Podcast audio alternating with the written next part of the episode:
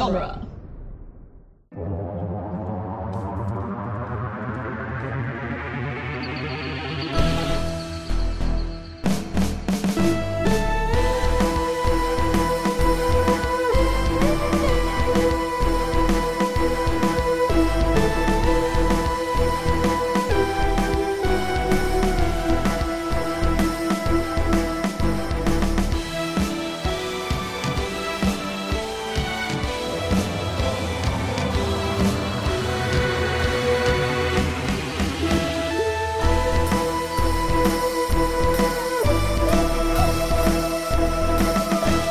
Hello and welcome back to the Doctor's Companion presents Doctor Who The Long Way Around, the weekly podcast where we review and discuss every episode of Doctor Who, one Doctor at a time. I'm Scott Corelli.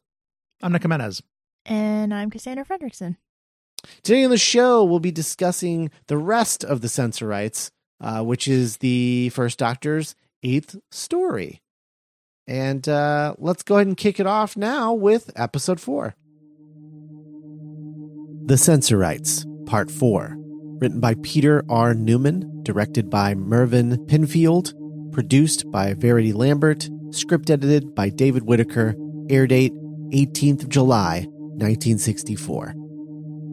The Doctor suspects the aqueduct water caused Ian to collapse and that the disease the Sensorites speak of isn't a disease, but poison. While initially suspicious of the Doctor, the Sensorite elders ultimately decide to allow the Doctor to try to cure the poisoning.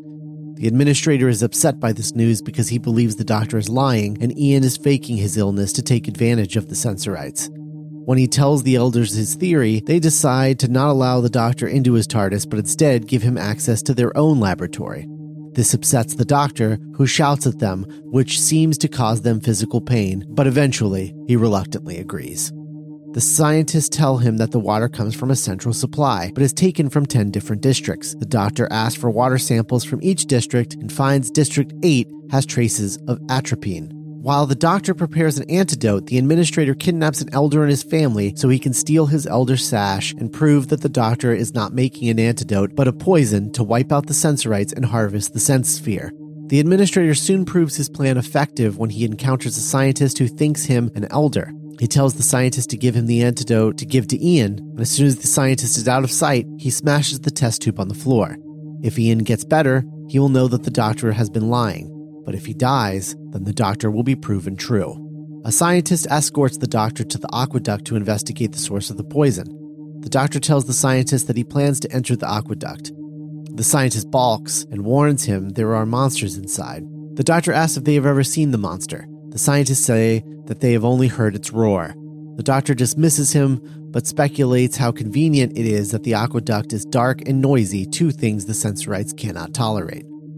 The scientist returns to the elder and tells him the Doctor has gone into the aqueduct. Believing the Doctor to be in danger, Ian and Susan go to rescue him despite Ian's illness. Deep inside the dark aqueduct, the Doctor seems to have found what he suspected he would, deadly nightshade. Just then, a terrifying roar echoes through the tunnel. Ian, Ian lies retching on the floor. Uh-huh. From this basic schmuck water. Mm-hmm. That the first leader was like, hey, wait, let me get the good water. Too late. He already but, he, he already drank the schmuck water. And then the Doctor like reads him and is like, oh, this is like what happened with Carol. And and and Mayfield, not Mayfield. Mayfield. When does when does he bail? When does he like die or Midland? Whatever? Yeah, he left the episode and I never noticed. Yeah, that's the same thing happened with me. I was like, oh, he's he's gone. He, what um, happened to him? He stays with Barbara, I think, um, on the ship.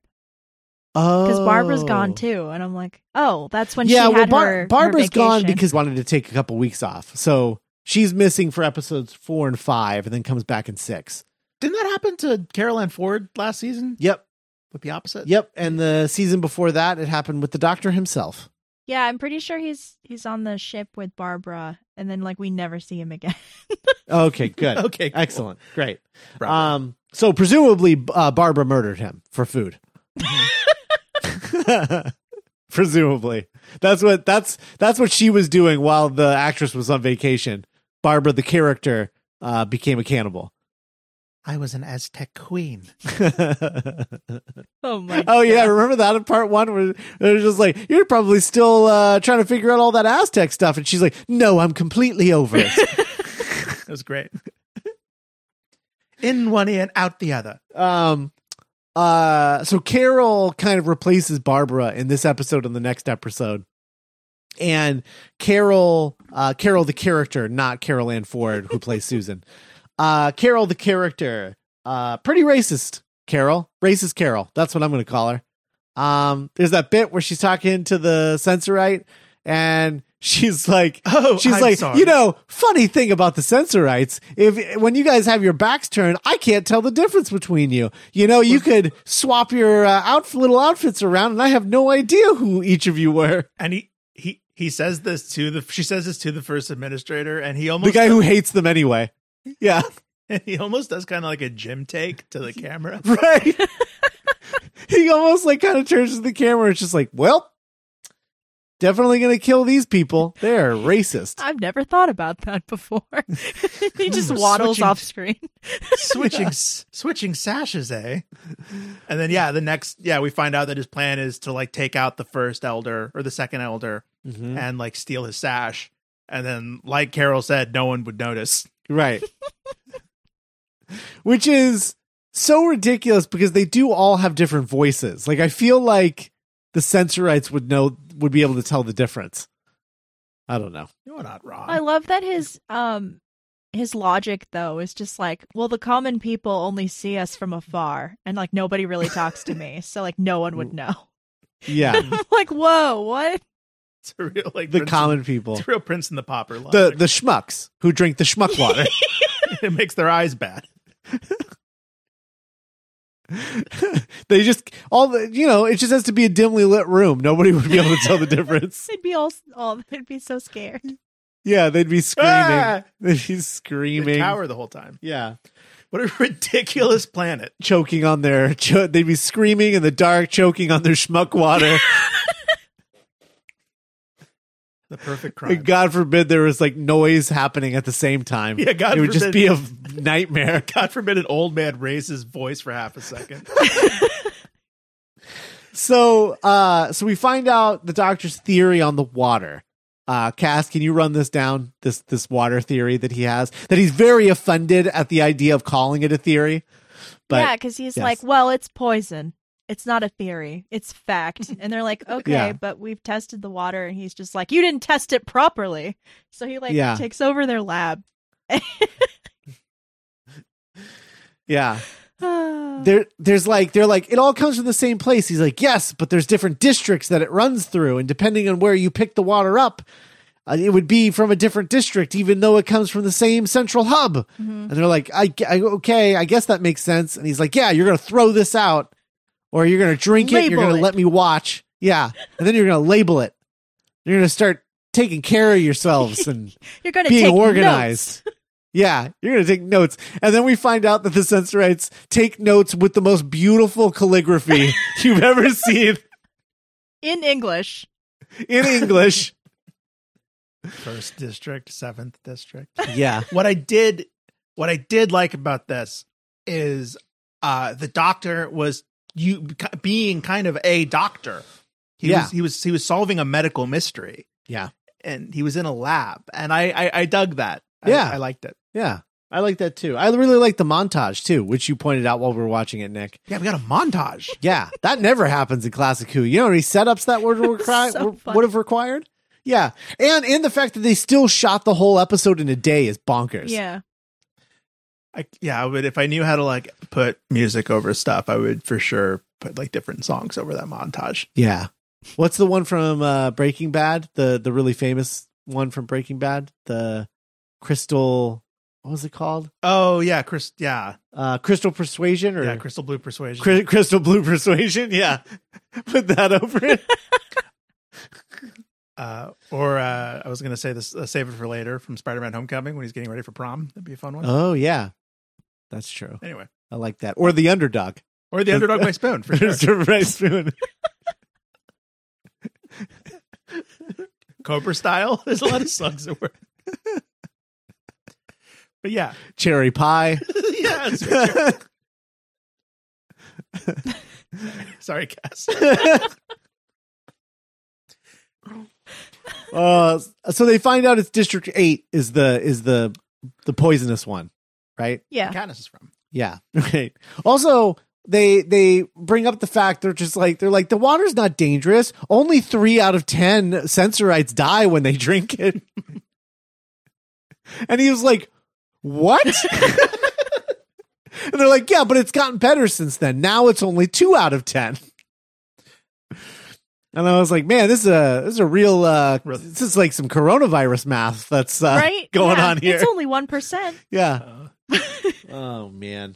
Um. So yeah, the doctor's going to fix the water. Uh. Now that they figured out what district the problem is. Yeah. Does this from. this one end and then like uh, uh, uh Doctor and Ian go underground? Yeah. Yeah. This is the one that ends with the growl.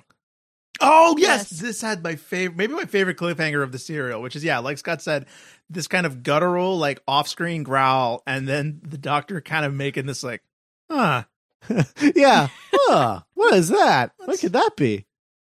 Oh, very interesting. Hmm. It's like when you hear a firework outside your house at night. Yeah, exactly. The Sensorites, Part Five, written by Peter R. Newman, directed by Frank Cox, produced by Verity Lambert. Script edited by David Whitaker. Air date twenty-fifth of July, nineteen sixty-four. Ian and Susan find the doctor on the floor, rumpled but unharmed apart from a ripped jacket. The doctor shares his theory that a Sensorite is plotting against them and that the beast in the aqueduct is poisoning the water supply. A Sensorite spy reports to the administrator that the doctor is onto his plot, so the administrator demands the key to the disintegrator, which is begrudgingly given to him. But when he tries to set up the weapon, the second elder snatches the key from the administrator and bends it. An administrator assistant murders the elder in retaliation, and while initially worried that this may expose their plan, the administrator has a plan to use his death to their advantage. The chief elder receives the doctor and his friends and gives the doctor a cloak to replace his ripped-up coat. The doctor offers his plan to purify the water supply by slaying the monster within the aqueduct. The administrator interrupts to tell the chief elder that the second elder has been killed and uses the assistant's false testimony to frame the doctor for the murder, who says that he clearly saw the doctor take the murder weapon out of his coat. But when Ian cross-examines the assistant, revealing that the doctor's coat has been destroyed, the assistant tries to change his story but is sent to prison for lying. With the second elder dead, the chief elder will need a replacement, and the doctor suggests the administrator, who is given the second elder sash, making his promotion official. Meanwhile, John is revived and remembers that one of the Sensorites is plotting against the humans, but can't remember which one. The only thing he does remember is that the evil Sensorite has a collar, to which the doctor realizes belonged to the administrator until very recently. Ian and the doctor leave for the aqueduct to slay the monster, but the administrator has seen to it that they are given a false map and ineffective weapons by the chief elder. Meanwhile, Carol goes looking for the doctor and Ian, but is attacked as she crosses the courtyard. Doctor gets clawed by the monster thing that he can't see because it's too dark. Now who's the one who can't see, Doctor? Yeah, because his flashlight just gets... Does he just, like, throw his flashlight up in the air or something? Yeah, something like that. Yeah. Yeah, so he gets clawed, ruins his jacket, which is important um, because later he gets a robe, uh, which in episode five, he looks like a Hogwarts professor in the robe. But in episode... Oh, I like the cloak. Yeah, the cloak. But in episode six, he looks like Dracula, I think. Um, and I don't know what the difference is. I think it's him walking around because of his, like, mm. his, like, whole, like... Yeah. Tie.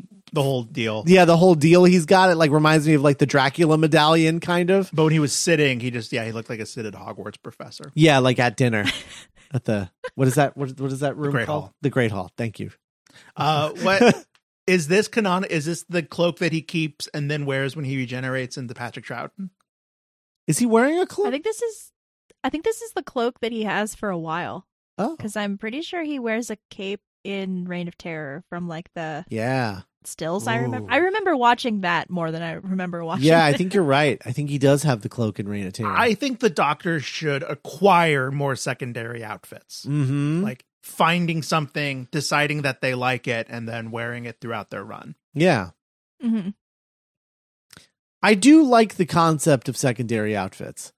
Oh yeah. Um, I just that I, the, uh, you know, I think it, I think the one that pulled it off the best is, um, uh, Capaldi, because it's like random episode to episode. It's like, he has like, you know, a style. Yeah. Yeah. He has a style and he has like seven items and like, he does like different combinations of those seven items. Jacket, shirt, hoodie. Right. Whereas, and Eccleston does it okay too, where he has like the basic mold and then like a different color t-shirt every episode. Um yeah. But then like ten is, I feel like, too cut and dry, where it's like each season is a different outfit, where it's like, what made you decide to change your outfit this time? Like what what changed, buddy? Like what do you... Doesn't he alternate between the brown and the blue? Mm-mm. Fairly often? No. No, it's brown. Really? Yeah, it's brown all through season two. It's blue all through season three. And then it's brown with blue stripes all through season four. And then it's what? He goes back to the brown, the basic brown for the specials. I'm like questioning everything. Yeah, but he does he does do variations of it in terms of like sometimes he doesn't wear a tie. Um Okay. But but like or sometimes you never he never he's never in the trench sometimes. Yeah, yeah. But like in general, that's the that's the vibe. And then, you know, then you have like Matt Smith, who uh, wore like the exact same thing up to Snowmen and then switches outfits into the purple thing after that. I'm not a fan of the purple thing. I'm not crazy about it either. I don't like that that's the outfit that he regenerated into. Or, or out of, I guess, regenerated out then of. twelve has to wear it in the yeah. Skeksis. Well, yeah, and it would have been much more fun to see Capaldi in the in the bow tie and the... Oh, yeah. Yeah, um, and the... Uh, the jacket. I don't know. Because he has the two different color, like he has the maroon and then he has like the blue his right. first season. Yeah. Yeah, yeah, yeah. Right. So he alternates between those. Yeah. With the matching stripes on his shirt, I think. Yeah, yeah. Yeah. In The Haunting of Via Diodati, I, I remember how much I liked her secondary outfit, where it's like a collared shirt with kind of a cool print instead of the rainbow t-shirt. Oh, mm-hmm. Yeah. I forgot about that one. Yeah. Her her outfits don't draw as much attention to themselves, which is weird because she's literally wearing a rainbow on her chest. But for whatever reason, it just doesn't. Um, I don't know. I feel like I almost feel like her outfit doesn't match the vibe of her show, like her her like t- like yeah. ten. You know what I mean? You know what I'm saying? Well, because we're always talking about how the Chibnall run seems very like dry and procedural. Yeah. Yeah. But but then in direct she, juxtaposition of that, she looks like a children's show host. Yeah. Yeah. You, you've likened her to the Fifth Doctor a couple times. Mm-hmm. She has a very similar, I think she has a similar vibe to the Fifth Doctor. More than any other Doctor, I would say. Uh, something else that Hartnell has that I, I I wish, I hope comes back in the future uh, is uh, a monocle. Oh, yeah. I was thinking about the monocle. What is the purpose of a monocle? He's old. No, I know. Oh, oh, oh, oh. I mean, I, literal purpose. Oh, someone. So I saw someone in a movie do it the other day. And for the first time, I'm like, oh, I get it. Because they were looking at it. They're putting it on their eye and they were looking at it up close. And it's like a way to like look at something like kind of at a smaller pace when you just have to like. Oh, kind of like um, kind of like jewelers with their like big contraption. But like, like maybe this is like loop? A smaller scale version of that. Yeah. I believe so. I've never okay. had to use. I've never used one. Okay. Yeah. Fair enough. I will though. Before I die, I'm gonna. I'm gonna try that. Can you get like a prescription monocle? Yeah. Absolutely. You like go to the eye doctor and you're like, well, yeah, I only want one of these. What one. Would be the point of it if it wasn't prescription? Really, what would be but, the point? Right. Of it? Or you're just one of those guys who just buys a monocle and just uses it, but you don't need one. This is my reading monocle. This is my reading monocle. That's kind of how he was using it. He was reading something. Yeah. Yeah. um, What's this? So there's this really funny conversation that just like tickled me to no end. So a Sensorite is talking to Carol, not Barbara. Yeah. And, and about mind veils. Yeah. It's like, it's like a mind veil. Yeah. It's like a veil in your mind. And then, and then Carol is like, oh, like an eyelid. And he's like, or a veil, which I just... I just said, which and I so just it's like frickin' said, yeah. And so she uses she she like mentions like here he he already uses like an example of like oh it's like a it's like a veil, and she's like oh like an eyelid, and it's like why do you have to double down with another example? Like yes, I guess you could have I, I could oh, have said simile. Eyelid, yeah, a simile. That's yeah. the one. Yep, that's it. Yeah, Uh, he already has a simile. He already comes to the table with a simile, but his simile isn't good enough, I guess, because it's fancy. Um, and she needs a biological simile. I don't know. But that old conversation, old racist Carol just hates everything that the Sensorites says. I can't just relate to this, even though a veil is just like a piece of fabric. Let me. Like... Right. Oh, you mean like an eyelid? Is this the episode where Susan talks about um, Gallifrey a little bit? Yeah, the burnt orange skies and the silver and leaves. The silver trees. Yeah, I liked that part. Um, because yeah. that's, that's the something first... you get. You don't get a lot of. Yeah, we don't really get a lot of lore about Gallifrey, like, ever in no, the, this early the, stuff. The big one that, oh, like, obviously we get, um, I mean, we never even, they never say it by name until Pertwee. Um, Pertwee is the first person to say Gallifrey, I believe. Um, doesn't Troughton, because of how he goes out? No. Really? Call, it's it's the Time Lords, but he never says Gallifrey, I don't think. Okay. I think the first appearance of the word Gallifrey is in the Time Warrior, the the really? first Sarah Jane episode. With the Centauran? Yeah. Weird. Yeah, I'm pretty sure that's it, um, if I remember correctly. Um, but yeah, so we get, this is like kind of the first instance of like knowing anything about them as aliens, as, mm-hmm. you know, beings, I guess, because I don't think we hear Time Lord until um until that episode, until the the the, the War Games, I think. Yeah, yeah. Yeah. That's no, the no, first no. time we get no? We get it before uh, that? What about the monk? Does he mention he's Time Lord, or does he say that he's the same thing? He's I don't from the know. same place. It's been a really long time.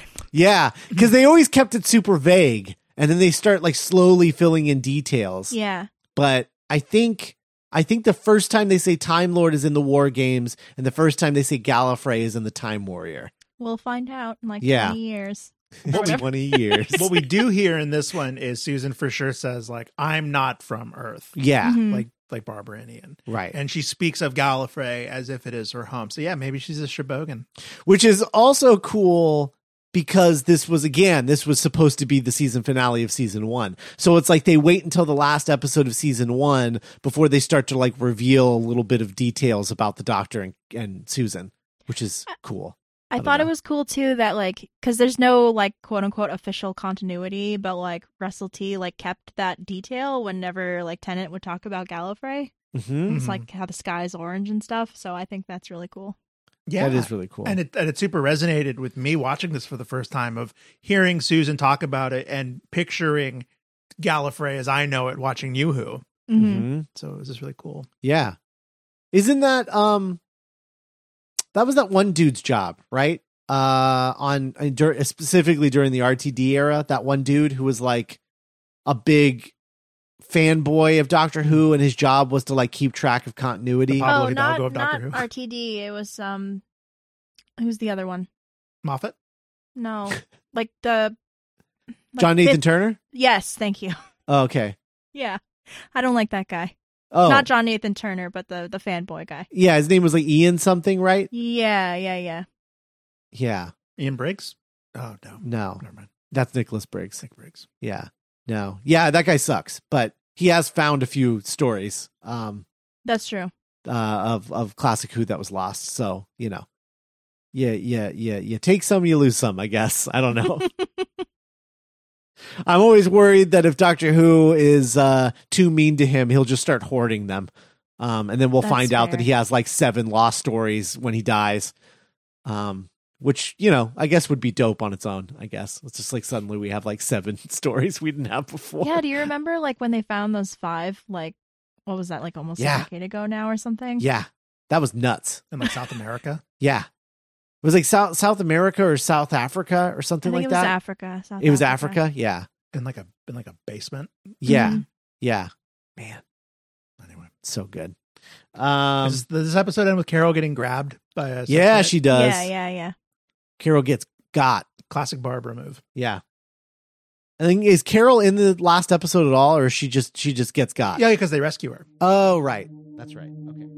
The Sensorites, Part six, written by Peter R. Newman, directed by Frank Cox, produced by Verity Lambert, script edited by David Whitaker, air date first of August, nineteen sixty-four. Carol is forced to write a letter to John and Susan saying that she has gone to the spaceship. When they get the letter, they show it to the chief elder, who says that the letter is obviously forged. They also suspect something has happened to the doctor and Ian, but the chief elder says that they have gone into the aqueducts and did not want to worry their friends. The chief elder suggests that Carol may actually be in the disintegrator room. John goes to investigate and enters as the chief warrior threatens Carol with the disintegrator, but is ultimately disarmed and imprisoned. Suspicious that some of the Sensorites may have it out for the humans, it is decided that the doctor may have been given faulty maps and weapons, so it is decided that Barbara and John will go after them. In the aqueduct, the doctor and Ian are attacked by a human who escapes, leaving behind a badge in the shape of a rocket ship. They follow in pursuit, but are then surrounded by a group of humans who reveal that they are the survivors of the last expedition of the Sense Sphere. They are taken deeper into the aqueduct, but the doctor leaves behind a trail for Barbara and John to find and follow. When the doctor and Ian meet the commander of the human survivors, he confirms that his group has been poisoning the Sensorites to wipe them out and harvest their planet. He seems to believe his men are at war with the Sensorites. When Barbara and John turn up, the doctor convinces the men that they are a victory party, celebrating the glorious human victory. Barbara manages to contact the Sensorites to position themselves at the mouth of the aqueduct with their weapons, where they seize the human survivors. Later, the First Elder has given permission to Matlin to take the astronauts back to Earth, where they can receive medical treatment, and announces that the administrator has been banished to the outer wastes of the Sense Sphere for his crimes, never to return. The TARDIS lock has also been replaced, and the travelers are free to leave. In the TARDIS, Ian makes a snide comment about never knowing where they are going. This angers the Doctor, who says that wherever they land next, he is leaving Ian there. Yeah. The end. You can write a letter. Uh, we meet the lost humans, though. The they're they're all completely insane, and they think they're at war with the Sensorites. The aqueduct folk. Yeah, the aqueduct people. The aqu, aqu, aqu the aquabats. Yeah. Doctor Who and the aquabats. I thought um, it was um as far as like this episode goes, like the resolution is really really quick. Yeah. Um, and I was like, why did this need to be six episodes long? Why why did this need to be six episodes if you weren't going to stretch this part out longer? Like, yeah. It's crazy that the humans show up in the very last episode. Just like, like the last reel. Oh, yeah. There's also, there. there's crazy hobo humans. Like subterranean yeah. humans. In the, there's crazy aquabats. um, what do they call them in the X-Men? The weird X-Men that live underground? More... Morlocks? Morlocks, yeah. Yep. Anyway. Anyway, um, Lady Deathstrike. They uh, they all make wooden stakes and try to kill the Sensorites like they're Draculas. Um, there's a great episode. There's a great moment where a Sensorite is like, "Put drop your weapons," and s- the guy just drops his wooden stake, and it makes the most wooden sound I've ever heard. They both kind of just like like shrug, like they were just caught, and then like yeah. drop it, like yeah. Oh well, and they're like fat stakes too. mm-hmm. Um, well, just like these big fat oh, wooden. Because it was directed by a hammer guy. Uh, uh, uh written by oh, a hammer horror guy. Yeah. The script. They have to be super big stakes. Yeah. The thicker, the better. Christopher Lee killing stakes. Uh, and little, little, little known fact. Uh, the writer of this episode, the first person to uh, spell thick with two C's. Um, a prophet. A prophet. He wanted some thick stakes. What else did this guy write? Oh, uh, I don't know. Let's uh, let's check this guy out. I wonder um, if I like any of the other ones. let's in, let's investigate Peter R. Newman. I'm gonna. I'm gonna it end, yeah, it ends on a pretty guy. leisurely note. Like the doctor solves the Sensorites' problems. Yeah, it's all pretty chill. Wow, this dude was a hunk. Oh yeah, yeah, he's a pretty good looking dude actually. Oh dang. Yeah. Nice. Um. Yeah. Uh. Let me see here. So he wrote. Uh, just the Sensorites for Doctor Who. Oh. Um, and then he wrote, it says a movie called Yesterday's Enemy and a movie called The Savage Guns. Mm. And that's it. End of list. So okay. He never wrote again after the Sensorites. Well, at least he went on a high note. Yeah. That was it. Um, I guess he was, uh, was he older? twenty-six to seventy-five. I guess he was forty-nine when he died? forty-eight. Oh. Wow. Wow. Yeah. Um, R I P. Yeah. But uh, I guess that's probably partially why, I imagine. Yeah, it looks like he only worked for about like six years. That's huh. crazy. Yeah. Yesterday's Enemy is a Hammer horror thing. In World War Two, during the Japanese invasion of Burma, the last remnant of a British Army Brigade H Q, led by the ruthless Captain Alan Langford, escape through the jungle toward the British lines. Oh. I bet Quentin Tarantino's seen it. Yep. Yeah, it looks like it looks like uh yeah, it's like a like a trashy uh Hammer war movie, it looks like. That's cool. I don't know Hammer made war pictures. Um, and then The Savage Guns in Sonora, in a lonely valley near the border of Arizona, ex-Major Summer tries to forget about the horrors of the War of Independence on his farm. He has forsworn to violence. Wait, what? Yeah. He was, he, in, has, the, he was in the War of Independence? I guess. Um, I guess that makes sense.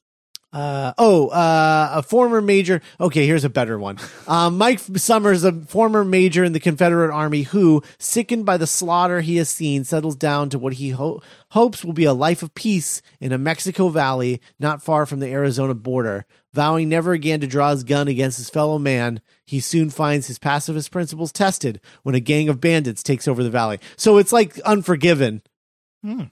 but like... Like like forty years before Unforgiven. Remember A Town Called Mercy? Interesting. Yeah.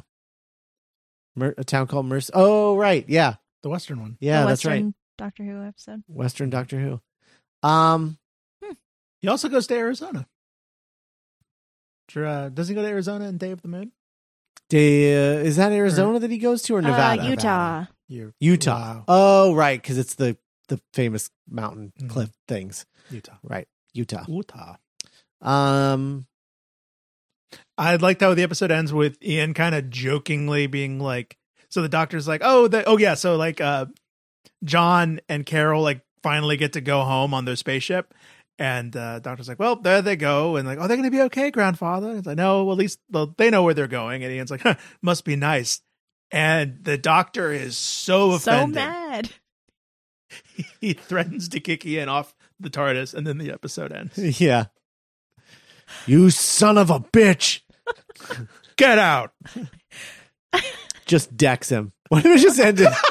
Ended with the first doctor just decking Ian. Why are you? the the best part about it, about Ian insulting the doctor and the doctor being like, I'm gonna land this thing, shove you out the door, and take off again, is like that's the season finale. Yeah. So, that's when he decided. You know what I'm gonna do when you least expect it? Oh man. Yeah. Wow. uh, I like petty doctor. I like petty long game doctor. Yeah. So what did we what did we think ultimately about the Sensorites? I loved the Sensorites. The the the the aliens. Yeah, they were cool. Yeah. Um I, I think it would have been fun if they would have leaned more into the politics of the of the Sensorites and like really got into the nitty gritty of just like, I don't know, like Sensorites rolling up their sleeves and doing work. I don't know. I I I, I just I always like aliens doing like menial tasks. I just find like it just like menial like just like everyday culture of like, oh yeah. Like, I don't know. There was like bits of this that I liked in terms of um, the sort of like inner politics between them and like the little cattiness between the certain Sensorites, or the Sensorite that like tries to say that the doctor murdered someone and is like lying yeah, yeah. about it. Like all of that stuff was really good. I like that stuff. Um, but it could have been four episodes easily. Uh, I feel like Doctor Who, Classic Who, has a bad habit of not knowing what stories require four episodes versus six episodes or more sometimes. Yeah, I think rarely does it need more than four. Right. But I don't know. Yeah. This one uh was really bored. It was it was really boring to watch. Yeah. Even though I'd like I felt like I'd never seen it before. So I was like, "Oh, this is kind of unfamiliar," but all th- at the same time it felt really familiar because I felt like I'd seen it a bunch of times done way better. Yeah. So Yeah, even the like the, the part in the episode where it was revealed that the first administrator was like, I don't trust those humans. Like, yeah, you're in every Doctor Who story. Mm-hmm. There's always like one kind of the thing that they meet that's like duplicitous. Mm-hmm. Yeah. I also thought it was going to be different because it's like, oh, okay, we're just exploring this one culture and we're not stuck in the middle of like a war between two factions.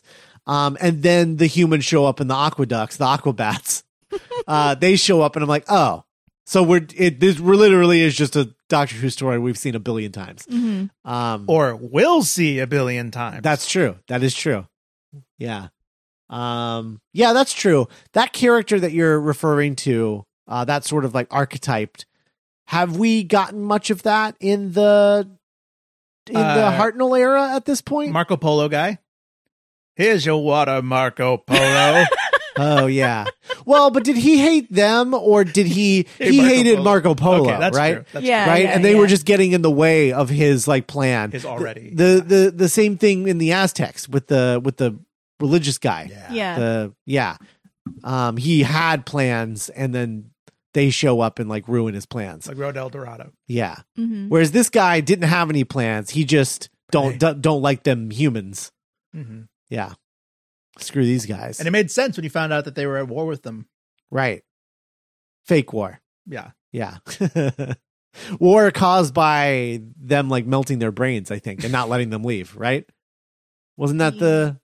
Well, like the whole the whole thing was with like the humans in the caves is like they they thought they were at war. And then like they were just poisoning the Sensorites and the Sensorites were like minding their business.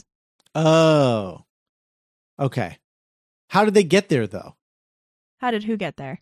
The humans, the Aquabats. They were there ten years ago, and then the ship exploded because two of them left, and then the three of them got left behind. And that's so, what poisoned the Sensorites was the radiation. No, oh. they they were like, oh, we're oh. at war with them, so we're going to poison their water. So, like, they were busy committing war crimes for a war that didn't exist. Okay. I feel like there was a more simple way for them to like have all of these pieces right come together a little right? bit more. Yeah. Cause like, why couldn't those humans just be humans that the Sensorites were like, hey, you can't go anywhere because of the go- the gold. And they're like, oh man. And then they just like go crazy like John and then start to think they're at war with the Sensorites. I don't know. They were right? just there. They just, I feel like that would have tied things together a little bit cleaner. Yeah. I don't know. Cause they were the, they were part of the first party of humans that the Sensorites ever met. Um, oh, the ones that like stole the gold stuff. They the, wanted the, to, yeah. And then the like, unobtainium. Yeah. Two of them were just like, oh, this isn't a bad idea. And then their ship exploded. And then the three of them were left. And they're just like, we want the gold or whatever. What are they going to do with it when they get it? They can't go anywhere. I don't know. They're, they're stupid humans. They're aquabats, Scott. Yeah. You know what? I'm on the administrator side. He was right. Mm-hmm. These white men are dangerous. If we've learned nothing else, these white men are dangerous. These white men are dangerous. Um, so uh, if you want a, a T-shirt that says "These white men are dangerous" in the Doctor Who font, oh my I'll make god, that on TeePublic. Uh, but no, but really, we do have a TeePublic store at dueling genre dot com slash merch. Uh, I just posted like a bunch of new designs. Uh, they're like. Based on credits from movies, um, specifically movies that that Dueling Genre has covered in the Movies by Minute format.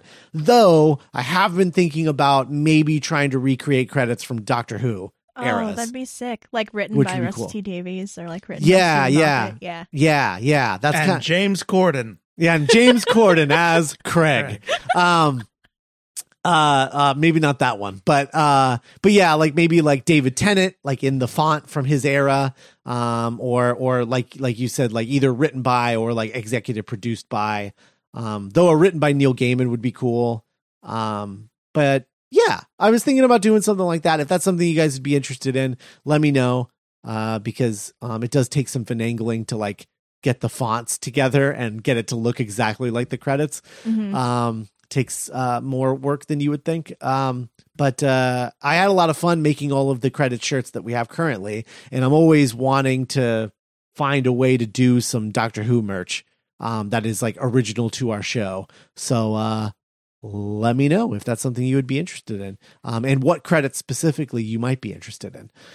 Um, but uh, yeah, that's dueling genre dot com slash merch. Go check that out. It's our TeePublic store. If you go through our link, anything you buy at TeePublic in or out of our shop, we get a cut of.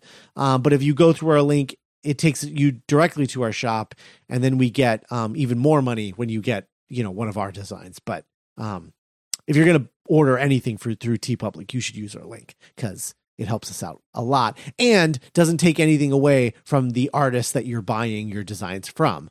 Um, so, for example, when you go through our link and you order something from our store, we get an affiliate uh, amount of money and also an amount of money because we designed the shirt. Oh, nice. Um, yeah. So we get like a double fee, which is pretty cool.